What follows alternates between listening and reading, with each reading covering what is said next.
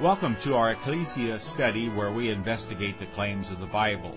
For many people, one of the main deterrents to accepting the teachings of Jesus is the noticeable disconnect between what Jesus taught and what many self professed Christians say and do. As we investigate the Bible, we look into how C.I. Scofield and his reference Bible have influenced literally thousands of evangelical pastors and millions of evangelical Christians into fervently believing that the modern state of Israel is a fulfillment of biblical prophecy and should be revered and supported without question, in spite of its undemocratic and inhumane treatment of both Christian and Muslim Palestinians for over 60 years of occupation. Our study leader is Mark Horton, president of Ultra Clean Corporation and a diligent student of the Bible. Our reader is We Hold These Truths faithful volunteer and dramatist Leslie Fort. Thanks for joining in our quest. In today's Bible examination, we're in the book of Hebrews, and we'll be starting in chapter 3. And as we like to do, we'll open with a word of prayer. Chuck, would you lead us, please? Lord Jesus, thank you for gifting us with imagination and vision that we can communicate and that we can think and that we can act and uh, that we have that gift that you give us. And uh, Lord, uh, we pray for wisdom and guidance for each of us uh, as we try to to be your mission here on earth, to be the salt and light, to do as you commanded us to do, and to occupy. And we thank you for that, and we pray for your wisdom and judgment. We pray for your uh, care for Mark and his big family and uh, his time that he puts into this, and we thank you, Lord, for uh, blessing him uh, in advance. And uh, so uh, please teach us tonight in Christ's name. Amen. Amen. Thank you. Amen. And welcome, Mark. Oh, thank you. We have gotten through an introduction to Hebrews and uh, chapters 1 and 2 and ready to begin the third chapter here. Encourage anyone to go back and listen to the previous uh, recordings if you haven't done so because it sets the context for what we're doing here. But we basically have an individual, could even be a woman, who is of Judean nationality and religion, but who has grown up abroad outside of Palestine speaking Greek. And this person is writing to similar Judeans abroad uh, who, in the dispersion who use the Septuagint or the Greek Old Testament as their scriptures.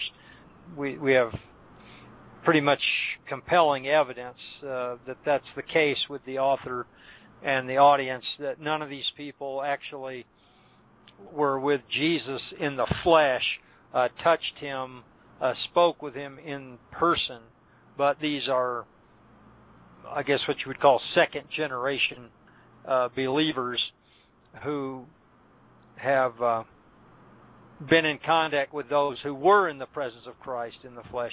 And the purpose of this letter is to persuade these Judeans not to slide back from their confidence in Jesus of Nazareth as Messiah to just being good Judeans following the law of Moses, because that is a fatal uh, fatal uh, mistake is what we're seeing here in the text. So we can begin this evening the first six verses of chapter 3. Therefore, holy brothers and sisters who share in the heavenly calling, fix your thoughts on Jesus, whom we acknowledge as our apostle and high priest. He was faithful to the one who appointed him, just as Moses was faithful in all God's house. Jesus has been found worthy of greater honor than Moses, just as the builder of a house has greater honor than the house itself. For every house is built by someone, but God is the builder of everything. Moses was faithful as a servant in all God's house, bearing witness to what would be spoken by God in the future. But Christ is faithful as a son over God's house. We are his house, if indeed we hold firmly to our confidence and the hope in which we glory. Oh, great. Thank you so much. The audience is addressed as members of a holy brotherhood. So this calls two, or uses two terms together, holy, which referred to all of Israel, and brotherhood, which refers to something even greater, uh, to the new family of God that was created at the cross that we learned about at the end of the Gospel of John uh, some time ago when we looked at that. He told uh, Mary in the garden, "I go to my Father and your Father." So this this new family had been created at the cross. Uh, I believe personally when the blood and the water uh, flowed from his side there, and so they are Israel, but they are something more than Israel has ever been before. And the next phrase, partakers of the heavenly calling, drives this home. Heavenly, uh, well, I know I grew up thinking that it meant people with halos and harps standing on clouds, uh, strumming a harp. But I believe bad imagery that has been imposed on us. Um, the word heavenly isn't talking about above the clouds or beyond the farthest galaxy, but it is referring to the spiritual realm, something beyond the physical uh, universe. And the calling is spiritual. It's not physical. It's not tangible. And uh, we'll see this theme tonight. Uh, chapter 3 is really a little more exciting than what we've seen thus far. It's going to tie in to a lot of the concepts that we found in the book of Acts over this past year. They are Israel, but they are more than Israel. They are the family of God, and they have had a heavenly calling. I've had up on my iPad for several months a uh, website called uh, Judaism 101, and this is, uh, I can't pronounce it, Mashiach the Messiah. But this relays the rabbinic Jews' version of Messiah, what they are expecting here. And they have a whole section on why Jesus was not the Messiah. He talks about the, the two ages that we emphasized in uh, Acts, the present age, which is the age of the law of Moses, and then Olam Haba, which is in uh, Aramaic the world to come, the the new age of the age of Messiah. And remember, in Jewish thought, as well as in ancient Judean thought, there were only two ages. There was the age of the temple and of Moses, and there was the age to come. Now we believe that the age to come came when Jesus came, but they don't believe that. They say that in this new age, all of the Jewish people re- will return from exile amongst all the nations to their home in Israel. The law of Jubilee will be reinstated. So they believe in a physical regathering of physical Israel to physical Palestine. See, this is not the spiritual calling that we find here in Hebrews chapter 3.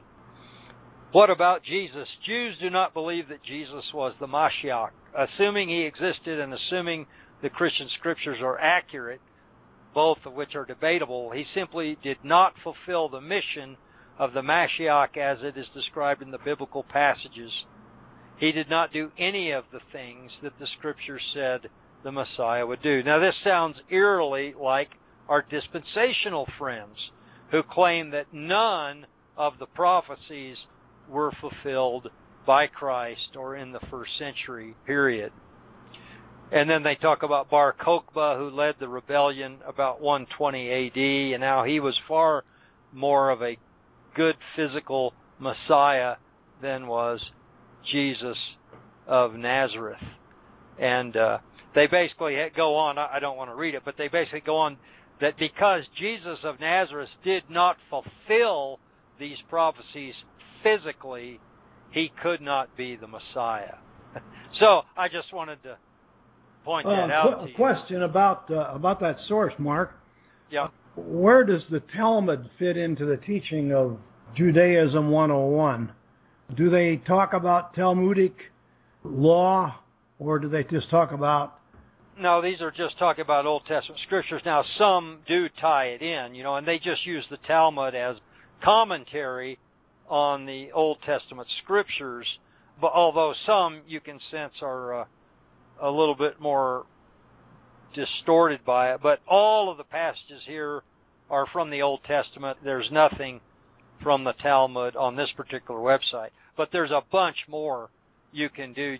I looked up Jewish views of the last days, and you you get scores and scores and scores of websites, all of which seem to confirm the viewpoint that I developed when we looked at the book of Acts about you know physical versus spiritual, and which I think is being driven home here in Hebrews chapter three, that uh, this is being written to a remnant of Israel who have had a spiritual calling to become the family of God.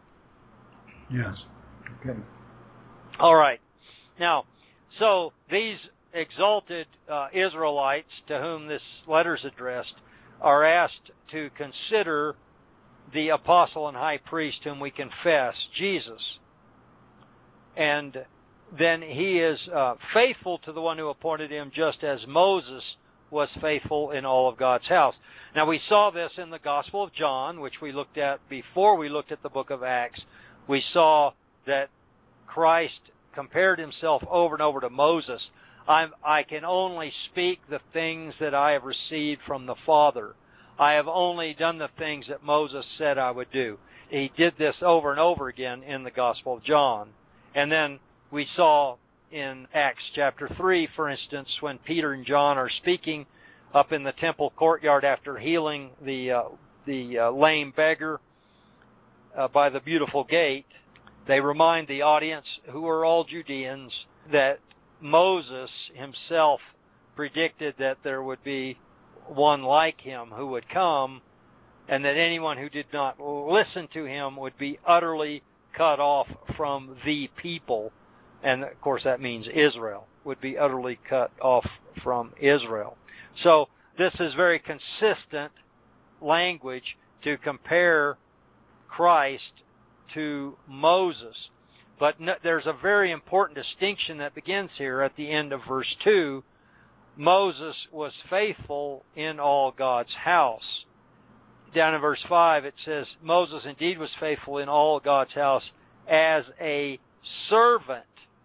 And so we begin to see the contrast here. And in fact, that really is the theme of this entire first paragraph, the first six verses of chapter 3 that there's a contrast between Jesus and Moses.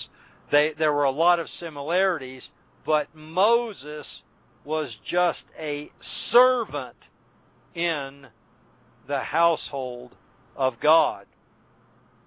Jesus is not a servant in the household of God.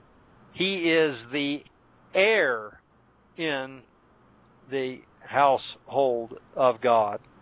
And so Jesus is superior to Moses. Jesus serves as an apostle and a high priest. Now, Moses was like an apostle is simply an ambassador. Moses certainly was an advocate for the people to Yahweh, and uh, he served as the ambassador of God to Israel. But he was not actually the high priest. His brother Aaron was the high priest. Uh, but Moses certainly served as an advocate. But our writer just tells us Jesus, in fact, has been deemed worthy of greater glory than Moses, inasmuch as the builder of the house has greater honor than the house. Every house is built by someone, but the one who built all things is God. And, and this is uh, very parallel to the prologue of the Gospel of John, where it says, In the beginning was the Word, and the Word was with God, and the Word was God, and through the Word all things were created. And this idea of Word, remember, is the Greek word logos, which is the expression of something, like a corporate logo is the image of that corporation. Jesus is the image of God. He is every part of God that could be comprehended, sensed by a human being using sight, uh, hearing, touch, etc. And so he created all things, and our writer here is saying the same thing that he has built the household of God. And the household of God is simply Israel. It was Israel. There was a picture of it with the Garden of Eden back in the beginning of Genesis, but it really comes about through the patriarchs and through the establishment of Israel as a covenant nation with God at Mount Sinai. And that's, of course, the house that Moses was the servant to, was the house of, of Israel established there at Sinai. Uh, and we'll have some more to say about that as we get into more detail here in chapter 3. He is faithful as a servant, testifying to the things that we're about to speak of.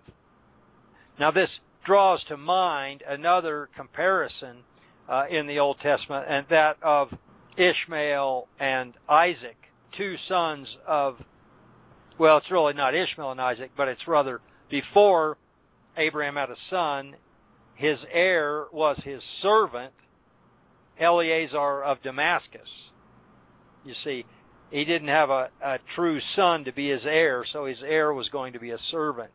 So Isaac finally comes along and supplants, well, Ishmael, who supplanted uh, Eleazar of Damascus as the heir of the household of Abraham. And Paul uses you know, the similar comparisons when he's talking about the son of the bondwoman Ishmael is uh, Mount Sinai and Isaac is the new covenant in Christ. So these types of comparisons using typology are are very common in all the New Testament writings and again we're we're very much universally studied amongst the Protestant churches until the rise and advent of I don't know what you'd call it modern liberalism that denies the uh, inspiration of the Bible and almost at the same time fundamentalism which we know today of as dispensational premillennialism or Christian Zionism which totally denies the typology of the Old Testament that these people represented spiritual concepts. But our audience here understands these because they are partakers of a heavenly calling. They understand the spiritual nature of God's household under Jesus Christ. Christ is faithful as a son over the house, and now it is we who are Christ's house. And this is the theme of the entire Bible from the Garden of Eden, Genesis 2, all the way to the very end of Revelation. God's driving eternal purpose to create a perfect dwelling place for himself on earth. And he has done that through Christ's work, through building up of a spiritual temple. The third temple that our dispensational friends are still waiting for, or maybe banking money to help build a third physical temple, was built uh, the book of Acts is the dialogue of the actual building of the third temple back in the first century. And of course, our writer speaks of it as an accomplished fact here.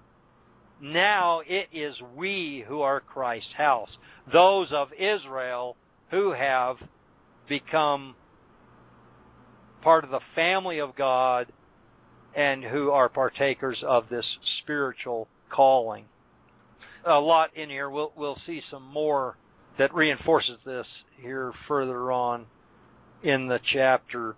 Just again, by way of review, you look at the uh, Jewish websites on the last days. You look at the Old Testament and the last days that they have in mind are the last days of physical Israel. Messiah would appear at the end of the age to usher in the new age. And uh, that that kind of language is is in evidence here in chapter three of Hebrews. All right, any thoughts or comments on this first paragraph? Well, only that when you talk about Jewish beliefs today, I think it's reasonable to say that the most widespread Jewish beliefs today are atheistic. And uh, the entire Reformed Church is, as my Jewish friends have told me over the years, we really don't buy that afterlife stuff. Uh, very, very you, you may have a lot of websites that uh, tell Jews what they ought to believe, but uh, very few modern Jews seem to believe it. Oh yeah, that's irrelevant to my discussion. These are strictly Orthodox uh, websites who uh, that are actually commenting on what we call the Old Testament scriptures. Mm-hmm. So yes, I mean what, what your what you stated is true, but it, it has no bearing on what I'm trying to say. I'm trying to say that the Orthodox Jews expect a physical fulfillment of their scriptures, and they use that as evidence that Jesus was not Messiah. Our dispensational friends expect a physical fulfillment, but, but yet they still claim to believe that Jesus is Messiah, and they'd be offended if you claim they didn't. But they are devoting every fiber of their being to replacing Christ's redemptive work with the old form that was intended to be done away with at the end of the age. So there's there's a lot of irony, you know, in this. But again, we see consistently that the New Testament demands a spiritual interpretation of the Old Testament prophecies. Mark, I found this very fascinating what you just read there about the being a third temple.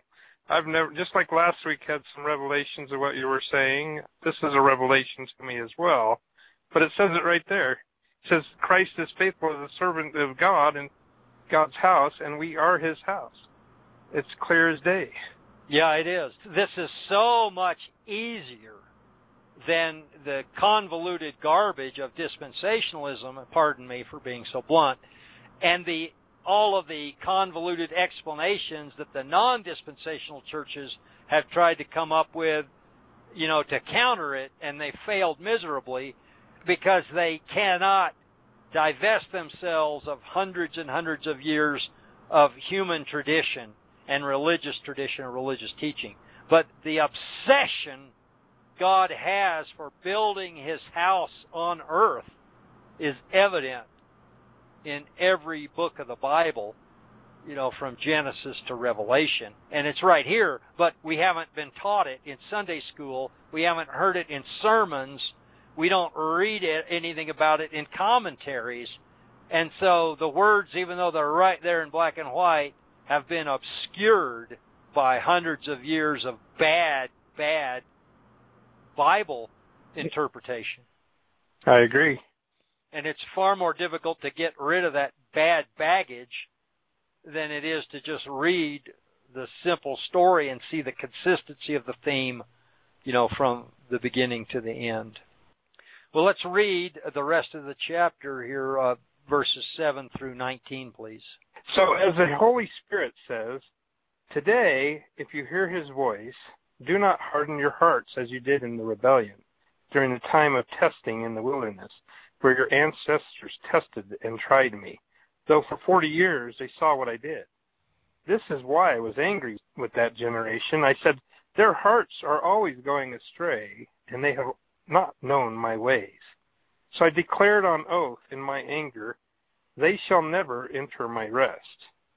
See to it, brothers and sisters, that none of you has a sinful, unbelieving heart that turns away from the living God but encourage one another daily, as long as it is called today, so that none of you may be hardened by sin's deceitfulness. We have come to share in Christ, if indeed we hold our original conviction firmly to the very end. As has just been said, today, if you hear his voice, do not harden your hearts as you did in the rebellion. Who were they who heard and rebelled? Were they not all these those Moses led out of Egypt? And with whom was he angry for forty years? Was it not with those who sinned, whose bodies perished in the wilderness? And to whom did God swear that they would never enter his rest, if not for those who disobeyed? So we see that they were not able to enter because of their unbelief. Great, thank you so much. Now, this is a quote uh, from the Psalms uh, that this begins. It's attributed to the Holy Spirit. The writer has absolutely no doubt that the Old Testament scriptures are the inspired word of God. And this passage is calling Israel to remembrance of the Exodus that we find back in the book of Exodus and specifically to the rebellion, the day of testing in the desert, where your forefathers tried me and put me to the test and saw my works for 40 years. Now, we tried to demonstrate as we went through the book of Acts that the apostles saw themselves as part of a new exodus. They saw themselves as helping to fulfill all the prophecies of Isaiah that talked about a new exodus that would occur when Messiah came.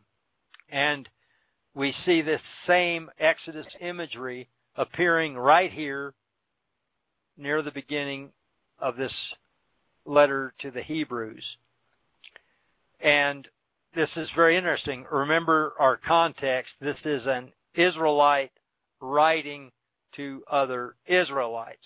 Now, I've heard preachers over and over again apply this to all Christians today without any token attempt of setting a context for this passage and others like it.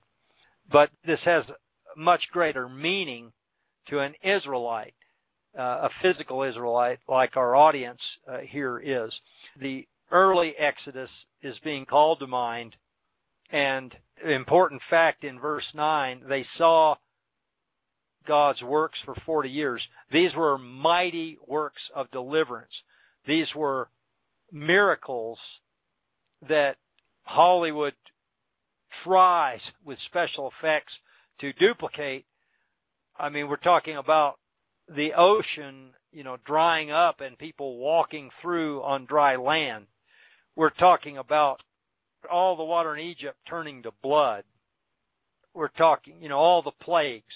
We're talking about immediate mastery of nature's laws by God demonstrating his complete control over creation.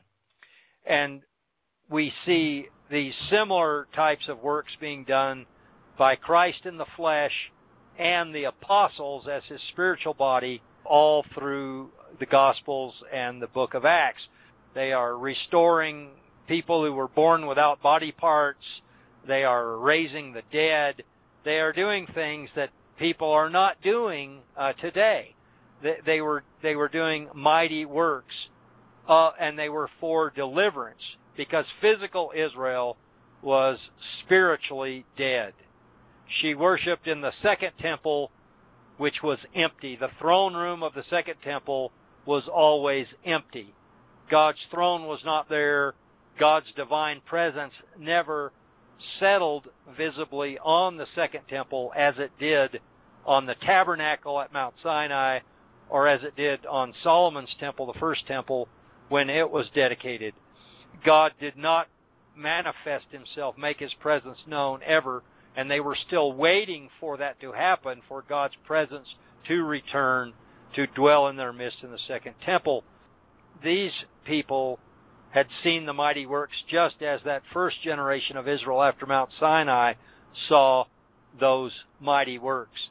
And there was a period of 40 years in the wilderness. Well, there's a period of, guess what, 40 years roughly between the cross approximately 30 AD, and the destruction of the temple and all of Israel in 70 AD. it's another period of 40 years. And in verse 10, he's quoting that I, God, was vexed with that generation.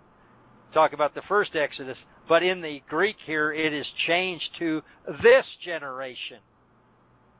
So our writer is identifying the presently living at that time generation of Israel with the generation that was alive at the time of the Exodus. That's very significant. And again, it just fits perfectly with what we saw in the book of Acts. They always go astray at heart. They have not learned my ways. As I swore in my wrath, they will not enter into my rest. This idea of rest is the idea of Shabbat or Sabbath. And if you go to Israel today and you're there on a Saturday, the uh, elevators go into automatic mode on Saturday and open at every floor going up and open at every floor going down because it is against rabbinic law to push an elevator button on the Sabbath. I, I kid you not. This is the physical expectation of God's rest, the Sabbath day when you don't do any work, that that is the ultimate fulfillment of it. But this is not the ultimate fulfillment of it. And I think we'll see uh, later on in Hebrews, we certainly can see in some of Paul's writings that the rest that Abraham really could see way out there, the rest that the Sabbath was just a shadow of, was to be adopted into the household of God, to become a brother to Jesus Christ. This is the eternal rest that God had in mind from before the foundation of the earth. And yet, the generation of the Exodus would not enter into God's rest, and the generation alive at the time of this writing would not enter into God's rest. And so this is a, this is a strong admonition. The second we've seen already in this letter that if you reject Jesus, it's more it's more serious than if you rejected Moses. See to it, brothers, that there is not in any of you an evil heart of unbelief deserting the living God. But encourage one another day by day, so long as it is still called today, lest any of you be hardened by the deceitfulness of sin. So again, pastors can make application of this to modern day Christian living, but it's really wresting this passage out of context. Our writer is writing to Israelites living at the end of the old age, on the cusp of the new age. And he says, encourage one another as long as it is called today. In other words, as long as our old age endures, we've got to be encouraging each other because the vast majority of us are going to be utterly and completely destroyed. And this goes on to just drive that home.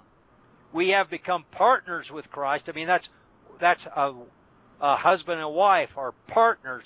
We are the body of Christ, married to Him. He doesn't use the marriage image here specifically, but partnership and marriage are closely related. If we maintain the beginning of our steadfastness firm to the end. Now, he's talking about the end of that age not just the end of each of their physical lifespans, but it was it is to the end of that age. He is quoting again here, don't harden your hearts as in the rebellion, and then he, he asks the, the readers who rebelled against him. Was it the uh, Edomites, the Amalekites? No, it was Israel. It was the very people that Moses brought out of Egypt with mighty signs and wonders. Those Mark, are the yes. Mark, this is all really apparent in all of Christ's discourses to and his meetings with the Pharisees, where he so clearly stated that, that uh, they were the condemned race, sons of Satan. Yeah, I mean, not just because of their race, because of their evil heart of unbelief, as it is stated right here in black and white. But the whole people, the whole covenant people of Israel, were cursed by the law of Moses. It was a blessing, but it was also a curse. When it was delivered, there was a blessing and there was a curse. When they entered the promised land under Joshua, they recited all of the law and they had the blessings and they had the curse. So it was a blessing, but it was also a great curse.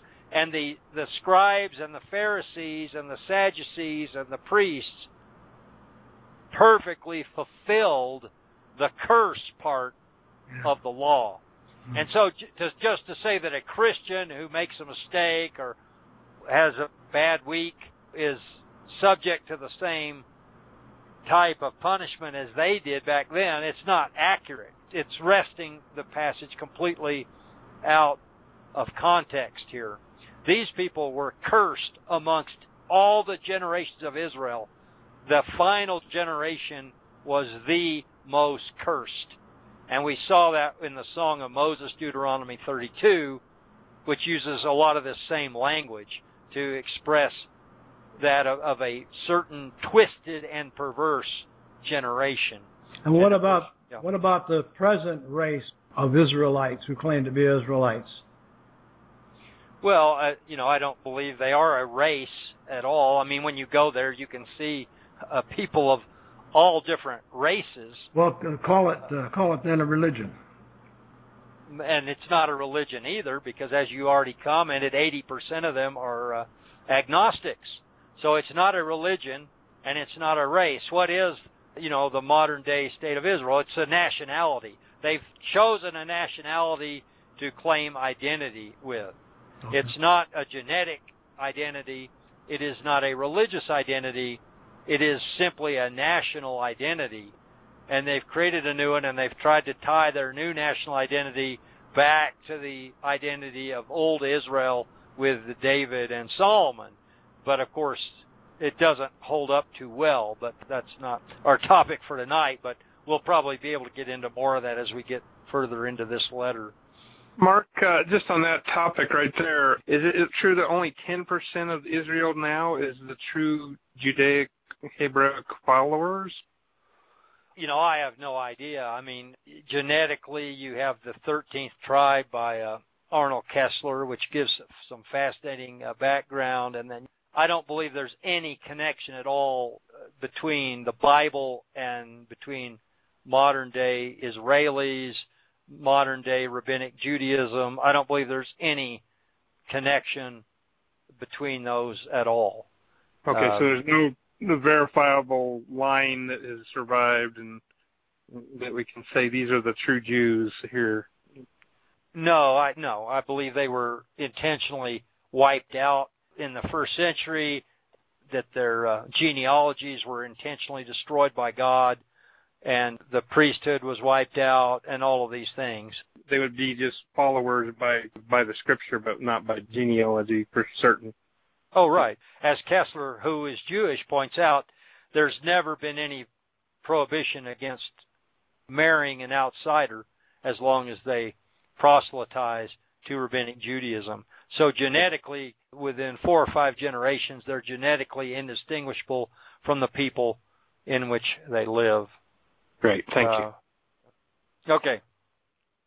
So the point he's making here at the end of this is that it was Israel, God's chosen people, who rebelled against him, who vexed him for 40 years who was it that sinned and, and whose corpses fell in the desert? It was Israel.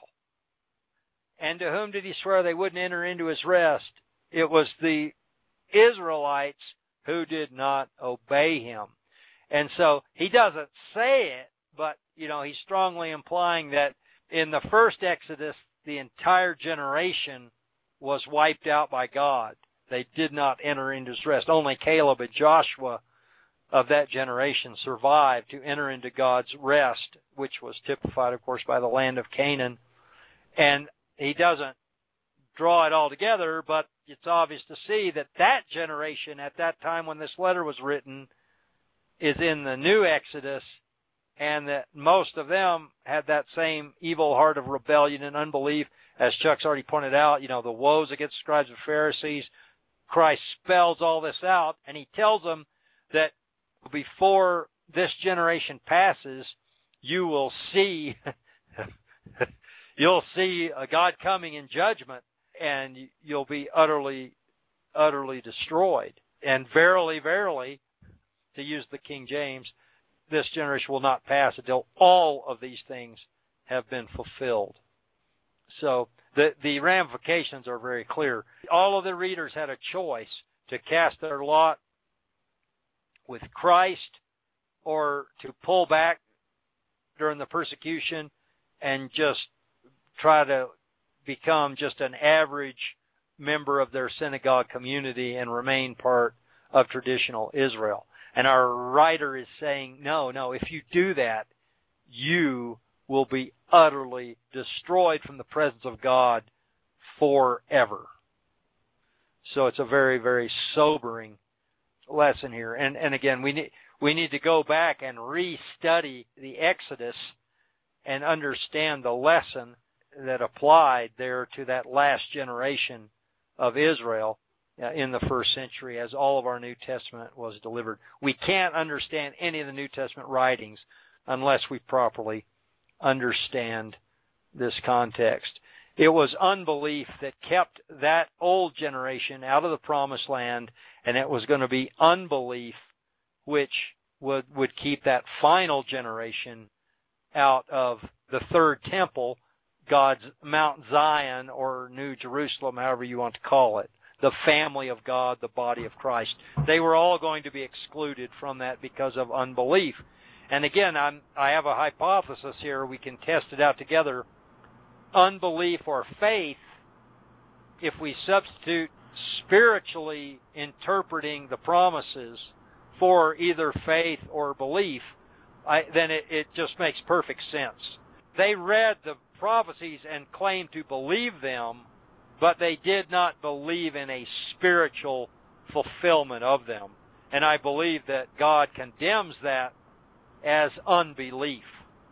When you demand that they be fulfilled physically, that's not what God had in mind. You, you're not really believing. It's not a saving belief. It's actually a belief that leads to permanent, eternal destruction. So uh, we can kind of test that hypothesis as we proceed through the letter. All right, any last comments or questions here on chapter 3? Excellent. All right, thanks. Well, we will hope to uh, go into chapter 4 then the next time we get together.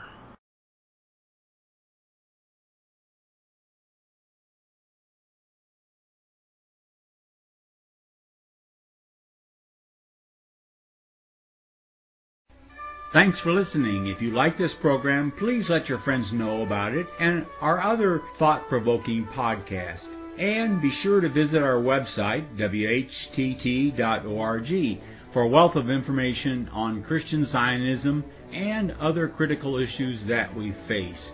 Also, at whtt.org, you can watch for free our award winning documentary film, Christian Zionism The Tragedy and the Turning, Part 1. Join us in our efforts to wake the town and tell the people.